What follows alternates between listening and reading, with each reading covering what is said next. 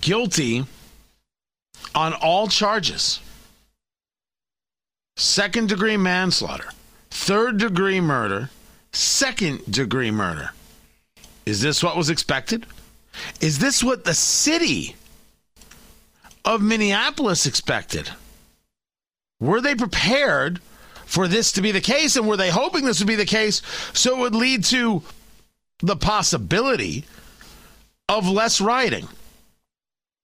Did they come to this decision so that these jurors wouldn't themselves be attacked. Tony Katz, Tony Katz today. It's good to be with you. Facebook, Tony Katz Radio. Let me bring in uh, John Justice, he of the Justice and Drew Show, Twin Cities News Talk there in Minneapolis. You know, we have spoken about some of the riots that you have dealt with, what has been going on in this trial, what's been taking place in Brooklyn Center uh, in in the uh, shooting death of Daunte Wright, who was resisting arrest, got shot by an officer when when they thought they were using a taser.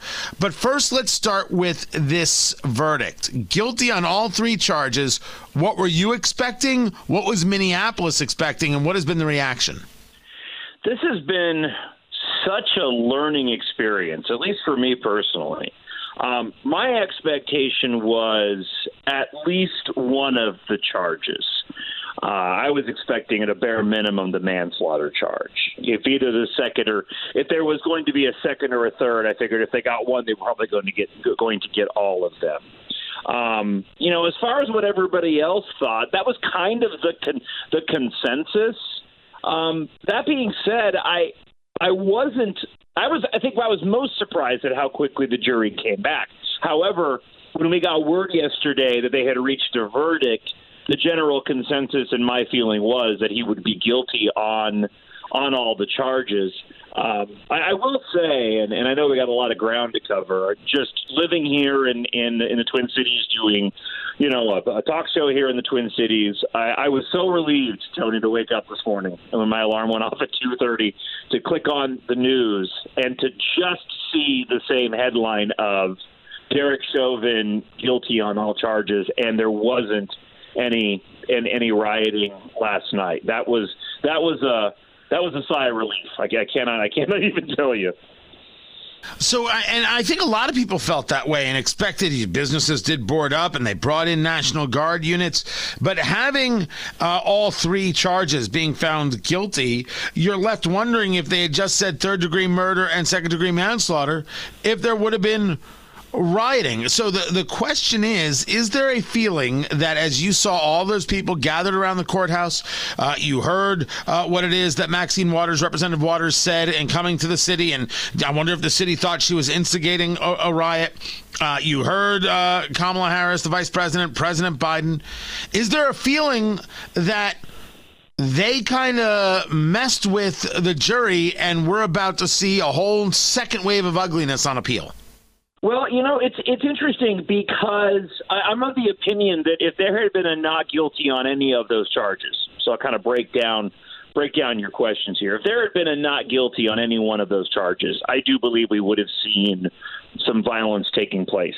Looking at the crowd and the coverage of the crowd, there were large groups of people with you know individuals on microphones that were you know yelling for justice that wanted to to to see all the charges right? They wanted to see a guilty verdict but were prepared to you know to, to to do damage. And there were interviews with people preparing preparing damage. So i think if there had been a not guilty on any of them there certainly would have been. The appeal aspect of it will be will be interesting. I i'm currently of the opinion that the appeal part of this will not garner as much attention. Um, we do have the sentencing in eight weeks. The appeal will take longer. Um, if, and I think it's very possible, not only Maxine Waters' comments, but also the president's comments while the jury is still in deliberations. I agree with the assessment that, you know, yes, the jury's in sequestration, but the judge himself said he wished the politicians would stay out of it. We know that even if a jury is in sequestration, you know, even if they're sequestered, there's still a big possibility that they could be hearing what's happening on the outside. And to have President Biden go and make a comment in the middle of jury deliberations, I think, was incredibly reckless. And I do believe that that could really benefit uh, Eric Nelson, the defense lawyer, when it comes to appeal of Chauvin. That being said, I don't think there'll be as much attention drawn to it, and certainly not as much attention if Maxine Waters' comments or the president's comments or any other, you know, our our our governor's comments come into play. I think the media will definitely downplay downplay that talking to John Justice, the Justice and Drew show, uh, Twin City News Talk, AM 1130 out there in Minneapolis. Give me a sense of how exhausted or how invigorated the people of Minneapolis are having dealt with this for the past year on top of COVID and as of late what took place not too far away in Brooklyn Center. I think we're exhausted. Uh, I, ah. that's that's. I, I, I know that was our that, kind of like, feeling this morning. You know, I, I, I there was a sense of relief, and and again, I can kind of only speak for myself and kind of the gauge off the audience. But I know for me, driving in this morning, I felt like a page had been turned. Um, and even though it was midweek, I was just like, man, it's been it's been a long road. I I feel like we're I feel like getting this verdict you know, and this trial out of the way was the first step in sort of moving forward from all of these different things. I mean, for example, and I'll keep it brief. For example, like our governor here, Governor Tim Walz, you know, he's still clinging to his peacetime emergency powers he still has his his you know he still has the unilateral decision making over the COVID powers. Well, behind closed doors, we all know that he's been clinging to those because it also has assisted him in calling up security for the Chauvin trial. So that's gone now.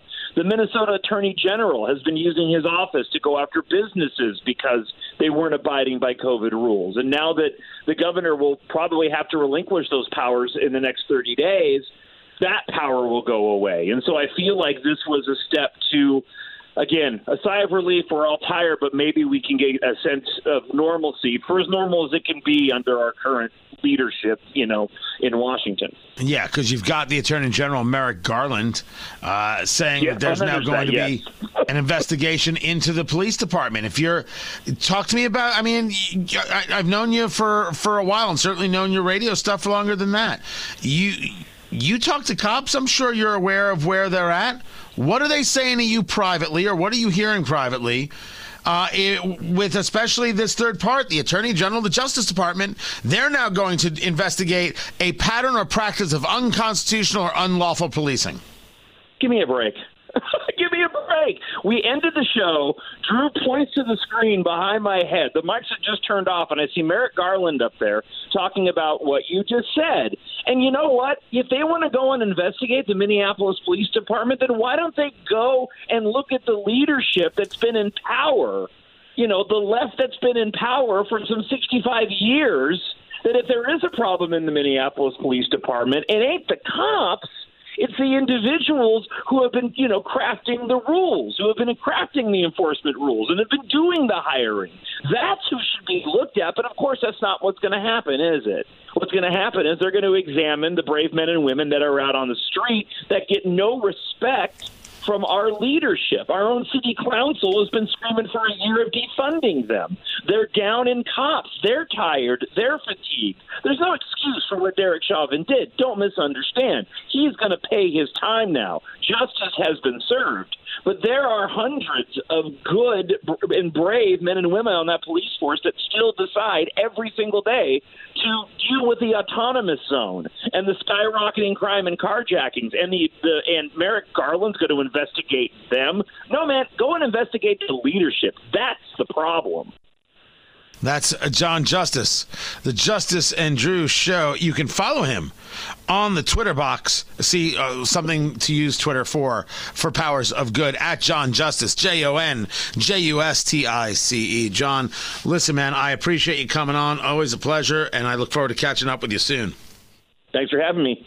Absolutely. More to get to. I'm Tony Katz.